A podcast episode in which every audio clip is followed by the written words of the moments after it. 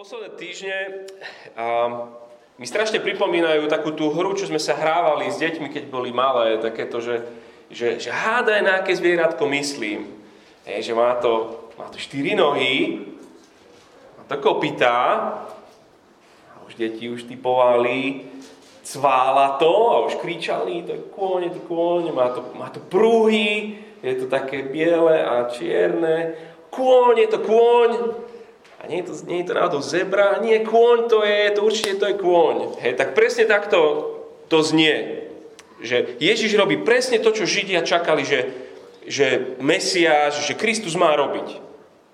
On poráža temnotu, nikto tak nevyučoval, ako Ježiš vyučuje, on uzdravuje, dáva nový život. Je to nový Abraham, je to nový Mojžiš, je to nový Dávid. Kto to je? Je to šialenec. Je to diabol. Nie je to náhodou Kristus? Nie. Je to, je to heretik. Ako je to možné, že to nevidia? A ak to nevidia tí očití svetkovia, tak ako potom ten celý ostatný zbytok sveta sa o tom dozvie, keď tí, čo tam sú, nechápu. No a tak teraz čítame z tej 13. kapitoly a, a Celé toto sa nejak tak presunie z domu, kde sa to doteraz dialo von na pláž. Ježiš vyučuje. Taká, taká časť e, Evangelia, kde Ježiš učí. A, a je to určené zástupom, čo je, čo je výnimočná vec. Open air. Tisíce ľudí si predstavujte. Dneska Depeche Mode um, na tehelnom poli. Hej, super príležitosť. Teraz, Ježiš, máš takú šancu ako nikdy predtým. Môžeš Môžeš kázať evanelium, až tam, až tam tisíce ľudí. Jasne proste im to povedz, zrozumiteľne im to povedz, naliehavo, autenticky. Uvidíš, že, že ľudia, keď budú odchádzať z tejto kázne domov, budú mať taký ten, ten výraz na tvári, že toto bolo čo za kázeň? Ty čo hovoril? Ty si tomu rozumel? Ježiš úplne prekvapil zástupy sa rozhodol vyučovať v podobenstvách. A nikto mu nerozumie. Podobenstvo to je ako rébus. Čítam. V ten deň vyšiel Ježiš z domu a posadil sa pri mori. Okolo neho sa zhromaždili veľké zástupy, že musel nastúpiť do člna a sadnúť si, kým celý zástup stál na brehu. Hovoril im veľa v podobenstvách hľa, rozjievač vyšiel siať. Keď sial, niektoré zrna padali na kraj cesty, prileteli vtáky a pozobali ich. Iné padli na skalnatú pôdu, kde nemali dostatok zeme, tie vzýšli rýchlo, lebo neboli hlboko v zemi, no keď potom vyšlo slnko, spálilo ich a pretože nemali koreň, uschli. Iné zrná padli do trnia, ale trnie vyrástlo a udusilo ich. Niektoré zrná padli do dobrej pôdy a priniesli úrodu. Jedni 100 násobnú, druhé 60 násobnú, ďalšie 30 násobnú. Kto má uši, nech počúva. Učeníci pristúpili k Ježišovi a opýtali sa ho. Prečo im hovoríš v podobenstvách? On odpovedal, pretože vám je dané poznať tajomstvá Nebeského kráľovstva, ale im nie je dané. Lebo kto má, tomu bude pridané a bude mať nadbytok. Kto však nemá, tomu bude vzaté aj to, čo má. V podobenstvách im hovorím preto, že hľadia, ale nevidia. Počúvajú, ale nepočujú ani nechápu. Plní sa na nich Izajašovo proroctvo. Budete len počúvať a počúvať, ale nepochopíte. Budete len hľadiť a hľadiť, ale neuvidíte lebo otupelo srdce tohto ľudu, ušami ťažko počuli, aj oči si zažmurili, len aby očami nevideli a ušami nepočuli, aby srdcom nechápali a neobrátili sa a ja ich neuzdravím. Ale vaše oči sú blahoslavené, že vidia a vaše oči, že počujú. Amen, hovorím vám, že mnohí proroci a spravodliví túžili vidieť, čo vy vidíte, ale nevideli. A počuť, čo vy počujete, ale nepočuli. Vy teda počúvajte podobenstvo o rozsievačovi. Ku každému, kto počúva, slovo o kráľovstve a nechápe ho, prichádza zlý a uchytí ho, uchytí to, čo mu bolo zasiaté do srdca. U toho človeka bolo zrno zasiaté na kraj cesty. Na skalnatú pôdu bolo zrno zasiaté u toho, kto počúva slovo a hneď ho s radosťou prijíma, no nemá koreň a tak je len chvíľkový. Keď nastane súženie alebo prenasledovanie pre slovo, hneď odpadne. Do trnia bolo zrno zasiate u toho, kto slovo počúva, ale denné starosti a mámenie bohatstva slovo udusia. Takže ostane bez úrody. Do dobrej pôdy bolo zrno zasiate u toho, kto počúva slovo a chápe ho. Ten potom prináša úrodu. Jeden 100-násobnú, druhý 60-násobnú a tretí 30-násobnú. Nechajte si to prosím pred sebou otvorené. A dnes po, po bohoslužbách budeme mať čas, keď si môžete pýtať svoje otázky aj cez slajdo.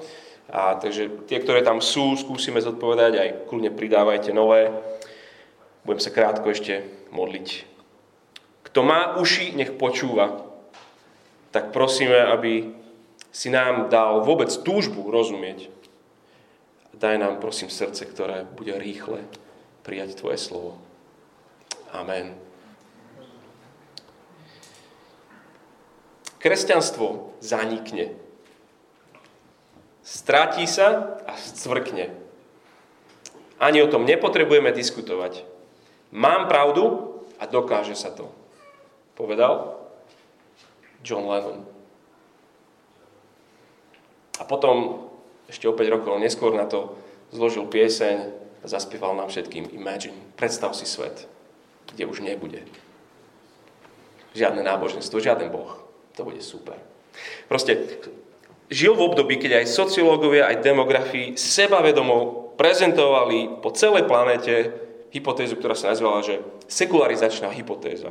Hovorili, že tvrdili, modernizácia, keď tu bude, čím väčšia, tým bude rásť aj sekularizácia. Čím budeme viacej vzdelaní, čím budeme viac majetní, čím budeme mať viacej poznania a vedy, technológie, tým menej budeme potrebovať Boha. Hej, náboženstvo zanikne. To bola proste spoločenská sociálna teória. Obrovský omyl. Dnes demografie sociológovia predpovedajú, že 21. storočie bude viac náboženské ako to 20. Zajímavé. Na, na celom svete pritom upadá to zdedené náboženstvo, ale rastie zvolené náboženstvo, založené na osobnom rozhodnutí sa. A nikde, kdekoľvek sa to sleduje, nikde to nemá vôbec nič spoločné so vzdelaním, s vedeckosťou či majetnosťou obyvateľstva. Len dnes, ako v nedelu, sa v Číne stretlo viac kresťanov v tajnej církvi ako v celej Európe dokopy. Kresťanstvo nezaniká. Jeden autor píše, otázka dnes neznie, že za aký čas vymrie náboženstvo. Otázka znie, či bude svet viac kresťanský alebo moslimský. Hej, nám sa možno v Bratislave zdá, že, že to, čo tu rastie, je len ten počet tých bez vyznania, tých, tých nezaradených. A je, je pravda, aj vidíme aj my, že, že náboženstvo alebo kresťanstvo ľudí, ktorí to majú zdedené, to upadá. A nám sa možno ani nezdá, že, že tí, čo to majú zvolené, že to tu rastie. Ale otázka je dobrá, že, že aké má mať církev očakávania? Že, či máme očakávať, že, církev bude rásť? Aké majú mať Ježišové očakávania, učeníci očakávania? Bude sa šíriť? Alebo to pôjde pomaly, pôjde to rýchlo, tá zväzť? Matúš píše toto evanelium s tým zámerom, že chce všetkým povedať, že Ježiš je Kristus a všetkým to ohláste.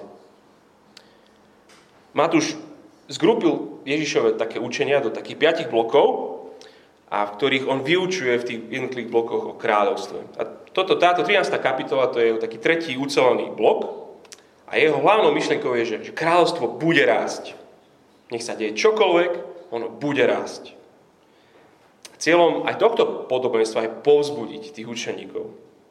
Že príde úroda. Napriek odmetnutiu, napriek odpadnutiu bude žatva. Ale skôr ako sa vrhneme pochopiť vôbec toto prvé podobenstvo o počúvaní, pozrime sa ešte na tie verše, ktoré sú uprostred. Je na začiatku povie to podobenstvo, ako si ho vysvetlí, ale uprostred verše 10 až 17 je taká otázka učeníkov, veľmi dobrá, že prečo im, teda tým zástupom, hovoríš v podobenstvách? Super otázka. Prečo Ježiš učíš tak, aby to nebolo jasné, čo chceš povedať? Prečo nevyužiješ túto neskutočnú mega príležitosť? Veď ich je toľko. Toľko ich je, že, proste, že sa nezmestíš na pláž, musíš ísť na loď. 10 tisíc ľudí. Niektorí autori hovoria, že možno 20 tisíc ľudí tam je. Príležitosť jak hovado proste, že teraz. Prečo? 11. verš. Pretože vám je dané poznať tajomstvá Nebeského kráľovstva a im nie je dané. Lebo kto má, tomu bude pridané a bude mať nadbytok. Tomu, kto nemá, tomu bude vzaté aj to, čo má. Vám, učeníkom, je dané. Im, zástupom, nie je dané poznať. To, to je niečo, čo sa nám opakuje znova a znova tu Matúšovi. Si pamätáte možno, keď ja, keď počujeme Ježiša naposledy sa modliť v 11. kapitole, on hovorí, chválim ťa, oče, za to, že si to skryl pred tými múdrymi a že si to zjavil tým maličkým. Ne, nezabudnime, že, že to sú tie zástupy, ktorým nič nie je dosť. Naposledy sme hovorili, že, že ešte jeden zázrak spraví Ježiš. Ešte jeden zázrak spravíš a už sme tvoji. Ešte jeden trik a už ti veríme. To sú tie tisíce ľudí, ktorým sa páči, keď uzdraví ich tetu Grétu a keď pomôže tomu susedovi Gustovi. Ale to je tak úplne všetko, čo od neho chcú. Dobrý Ježiš, dobrý, dobrý, dobrý, užitočný pašák. Ale to je všetko. On nie je pre nich Boh, pred ktorým sa oni budú kláňať, pred ktorým budú robiť pokánie. Ježiš, prečo to tým chudákom viacej nevysvetlíš? verš 13. Podobenstva im hovorím preto, že hľadia, ale nevidia. Oni počúvajú, ale nepočujú, ani nechápu. Naplní sa pri nich Izajašovo proroctvo.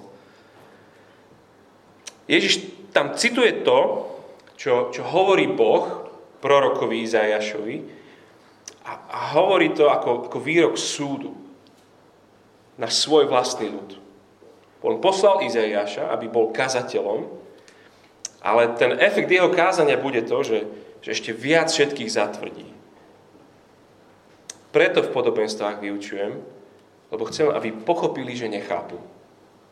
Chcem, aby si uvedomili, že ma odmietajú. Oni sú už rozhodnutí. Presne to je to, čo Boh vidí, keď sa pozrie na svoj ľud. Srdce, ktoré je otupené, alebo doslova obézne, zlenivelé, ťažkopádne, uši si zapchali, oči si zažmúrili. Oni si proste dávajú záležať na tom, aby, aby sa ich slová kráľa nedotkli. Dali si záležať, aby sa neobrátili. Trvali na tom, že to jeho pozvanie, poďte ku mne všetci, toto musíme odmietnúť. Spomínate si na tú otvorenú Božiu náruč. Poďte ku mne všetci, ktorí sa namáhate, ktorí ste preťažení. Ich reakcia bolo, že daj, čo si priniesol a kľudne choď. Hrozne smutný pohľad. Ale, verš 16, vaše oči sú blahoslavené, že vidia a vaše uši, že počujú. Amen, hovorím vám, že mnohí proroci a spravodliví túžili vidieť, čo vy vidíte, ale nevideli. A počuť, čo vy počujete, ale nepočuli. Je tu, je tu zo pár ľudí, ktorých oči vidia a uši počujú. Takých, čo následujú Ježiša a keď, a keď nerozumejú, tak si prídu pýtať vysvetlenie. Im je dané poznať. No a to, čo vidia a to, čo počujú, je najväčšie možné privilegium, aké kedy akýkoľvek človek môže mať. Vidieť živého Boha.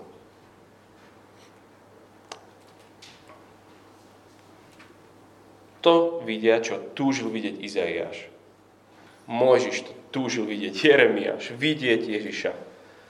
Takže prečo podobenstva? Lebo, lebo tým, ktorým je daný sluch, oni môžu rozumieť viac. Môžu naozaj rozumieť podstatu. Prečo podobenstva? Lebo, lebo podobenstva ukážu, že kto vlastne si zapchal uši a kto je pyšný a nepríde si pýtať vysvetlenie. A teda prečo podobenstvo o rozsievačovi? Lebo ak si len trošku spomenieš, čo, čo bolo v kapitolách 11 a 12, vyzerá to, že ten príchod toho kráľa, veľkého toho Mesiáša, veľa vody nenamúti. Zástupy zapchávajú si uši, farizeji čo chcú, oni ho chcú zabiť, zákonníci tí chcú ďalšiu show, každý, koho sme stretli, chce iného Ježiša. Vyzerá to, že, že len on bude mať pravdu. Že zmizne kresťanstvo, keď zmizne Kristus. A preto dá toto podobenstvo. A len tri, tri veci k tomu. Prvá, zvestujme Ježiša všetkým, odmietnú ho mnohí, ale jeho kráľovstvo bude rásť. Prvá vec. Hovorme o Ježišovi všetkým. Podobenstvo. Hľa rozsievač vyšiel siať. Keď sial, niektoré srná padli na kraj cesty, prileteli vtáky a pozobali ich. Iné padli na skalnatú pôdu, kde nemali dostatok zeme. Tie vzýšli rýchlo, ale neboli hlboko v zemi, no keď potom vyšlo slnko, spálilo ich a pretože nemali koreň, úschli. Iné zrná padli do trnia, ale trnie vyrástlo a udusilo ich. Niektoré zrná padli do dobrej pôdy a prinesli úrodu. Jedni 100 násobnú, 60 násobnú, ďalšie 30 násobnú. Ježiš prišiel volať všetkých. Učí zástupy. Uzdravuje každého, kto prišiel. Slovo o kráľovstve je zvestované, my sme povedali, to je neekonomicky. Že on seje, kde ide. Zo široka. Božia zväzť je pre všetkých možných. Mám tu štyri pôdy. Jedna vec však spája úplne všetky štyri. Jednu, druhú, tretiu, štvrtú. Čo to je, čo ich spája? Spája ich to, že všetky druhy ľudí, že všetci počujú. Každý z nich počul slovo o kráľovstve. Že, že nielen svojim tým followerom, tým, nemá on svoj elitný klub, nevyberá si, komu sa to oplatí, komu sa to, tomu sa vôbec neoplatí hovoriť. Nevyberá si. Ježiš je pre všetkých. A to by nás malo viesť k úžasu, k chvále, že, že napriek tomu, že Ježiš, on poznal stav každého jedného človeka, on vedel, aký je ten zástup, má s nimi proste skúsenosti každý deň, vedel, že pre nich on je len ten užitočný týpek. Všetci ho nakoniec opustia. Po troch rokoch toho všetkého, čo zažíva, koľko ich je po ukrižovaní a skriesení? Koľko ich bolo v skutkoch 2? Bolo ich 120. Len toľko, to je dosť málo, podľa mňa. Nemohol proste sa ušetriť toľkej tej nepohody, odmietnutia zástupmi toho handrkovania. Da, dať sa poznať len tým 120 a hotovo. Stálo to za to. Ale tu vidíme Boha, ktorý seje štedro. A mali by sme aj my. Ako by mohol paradox zvestovať evanílium nie len ľuďom, ktorých pozná, nie len priateľom. Ako by sme mohli šíriť evanílium neekonomicky, neregulovane ako Boh, do široka, nie na istotu, nie bez rizika. Je super, že chceme svedčiť ľuďom, ktorých máme rádi, ale ako sa dozvedia tí, ktorých nepoznáme? To je tá prvá vec. Hovorme Ježišovi všetkým. Tá druhá je, že mnohí ho odmietnú. Mnohí ho odmietnú. Od 18. verša. Vy teda počúvajte podobenstvo.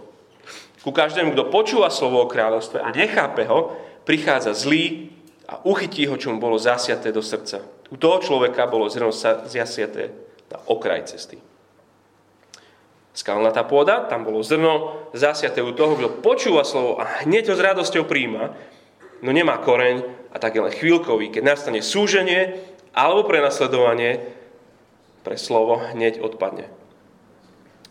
Tretia pôda do trnia bolo zasiaté u toho, kto slovo počúva, ale denné starosti a mámene bohatstva slovo udusia.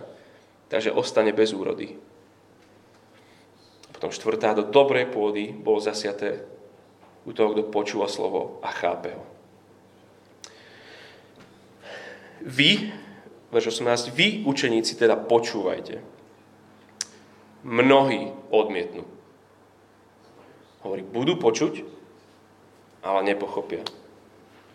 Pretože boli, sú a budú ľudia, ktorí počujú a majú absolútne nulový záujem. Prídu možno na Vianoce do kostola, ale a celý čas teda sa odskrolujú si to na Facebooku a zvládnu to proste bezpečne. Ďob, ďob, ďob. Diabol im berie slovo. Majú to úplne v paži, kresťanstvo absolútne nie je pre mňa. Kľudne, akože keď to tebe robí dobre, to v pohode, ale nech sa ti darí. A možno sú, sú ľudia, ako aj tí farizei boli, že oni si myslia o sebe, že sú dobrí. Ja nepotrebujem Ježiša. Hej? Možno sú ľudia, ktorí potrebujú, nech sa páči, ja nepotrebujem. A čo mi tu chceš rozprávať o, o pokání, o viere, o nasledovaní? Čo? Ďob, ďob, ďob tvrdá pôda. Tragický koniec.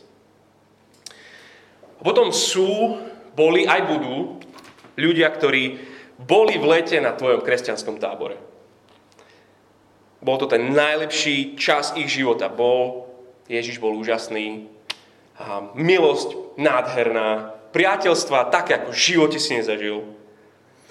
A potom chalanisko prišiel domov, všetci kamoši sa mu vysmiali, že o kresťanstve.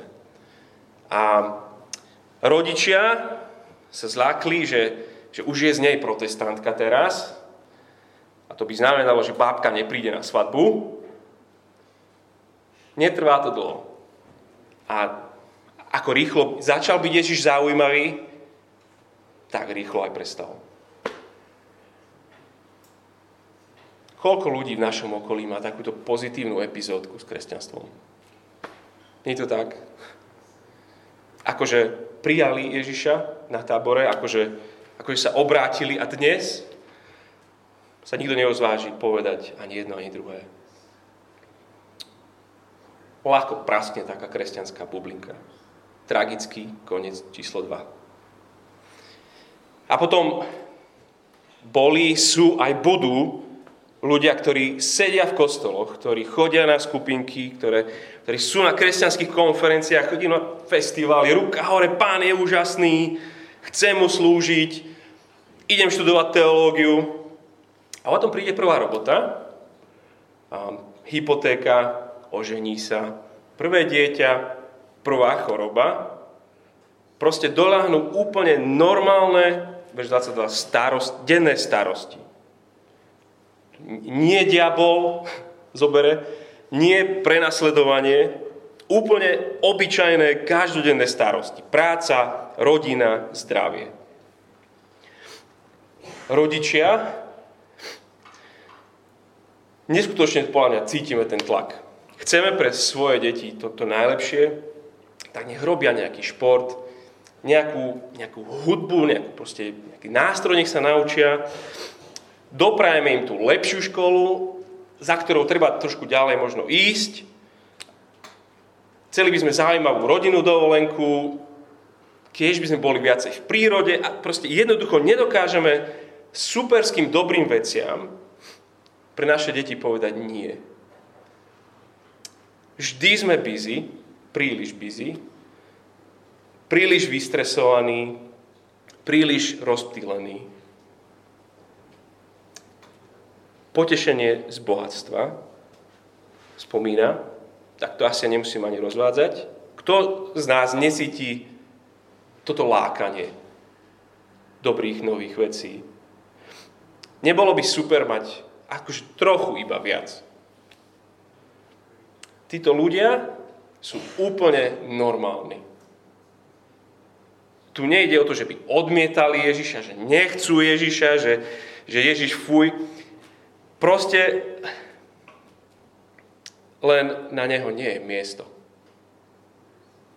Nie je dosť času, nie je dosť energie, potom nie je dosť už chutí. On je, jednoducho sa proste stane, že je vytesňovaný na okraj až si na tom okraji nájde svoje miestečko. A je taký, Ježiš je, je súčasťou tvojho života, je, je akože, darí sa mu tam na okraji. Tragický koniec číslo 3. Keď som rozmýšľal nad týmito pôdami, mal som reálnu chuť plakať. Pretože sa mi vynárali zoznamy mien, mojich priateľov. Priateľov, ktorí počuli evanelium. Mojich kolegov, spolužiakov. Možno na teba napadajú konkrétne mená. Otec, dcéra, bratranec, cesternica, kolegyňa. Počuli a bolo to ako keby si hrách o stenu hádzal iní počuli a všetci sme sa tešili, že oni sa tešia. Ukazovala sa krásna úroda.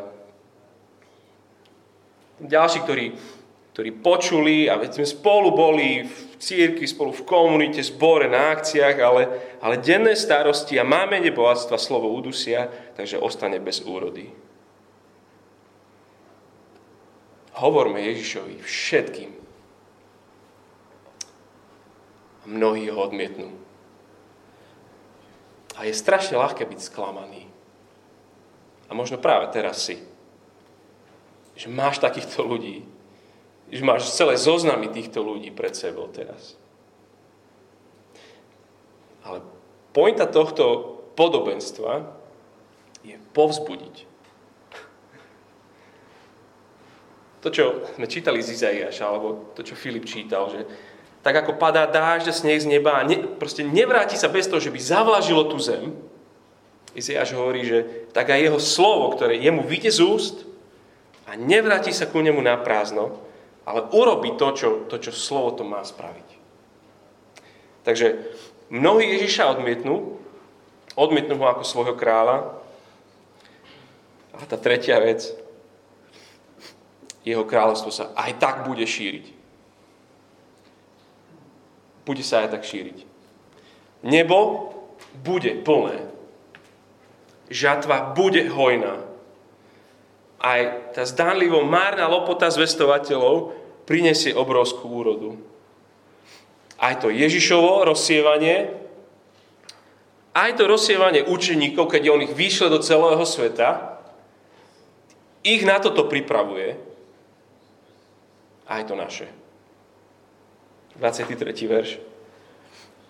Do dobrej pôdy bolo zasiaté zrno u toho, kto počúva slovo a chápe ho. Ten potom prináša úrodu. Jeden 100 násobnú, druhý 60 násobnú a tretí 30 násobnú. Aj 30 násobná je dobrá úroda. 100 násobná, úžasná. Ale pointa je v tom, že to, že to neefektívne rozsievanie, míňanie na široko prinesie napriek stratám obrovskú úrodu. Lebo boli, sú, aj budú takí, ktorí prídu, príjmu evanelium i hneď, takže im ho Satan nevytrhne, ktorí uchovávajú evanelium hlboko, takže neuskne, keď príde prenasledovanie, a ktorí dávajú evanelium do centra svojho života, takže ho iné starosti neudusia. Toto sú obyčajní, normálni kresťania. Cez takýchto rastie Božie kráľovstvo. Takto sa šíri zväzť o kráľovi Ježišovi. Božie kráľovstvo bude rásť. Chce povedať hlavu hore. Aj keď farizeji sa zatvrdia, aj keď zástupy všetky odpadnú, aj keď učeníci ako Judáš sa ulakomia radšej na peniaze, aj keby z tých 10 tisícov tisícov nakoniec zostalo len tých mizerných 120, toto si pripomíname dnes. Sú letnice tých do jednej miestnosti sa zmestilo ich. Ježiš v podobenstve rozsievačovi hovorí, že by sme mali odísť pozbudení. Že áno, odmietnú mnohí, ale hovoríme o Ježišovi každému, lebo on sa postará o úrodu, ktorá bude nádherná. Buď pozbudený, ak zvestuje, že máš pocit, že, že ľudia nechápu, že odmietajú, že sú tvrdí.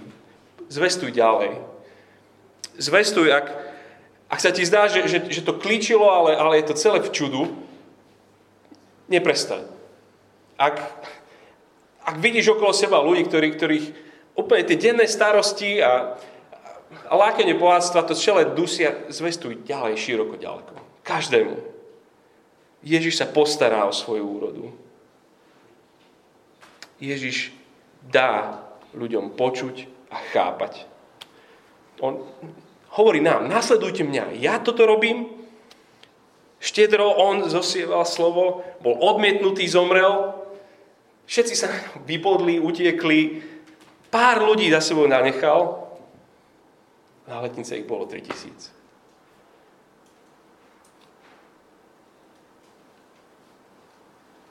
Chválime ťa, náš svetý, dobrý Otec v nebesiach že Ty si štedrý so svojím slovom.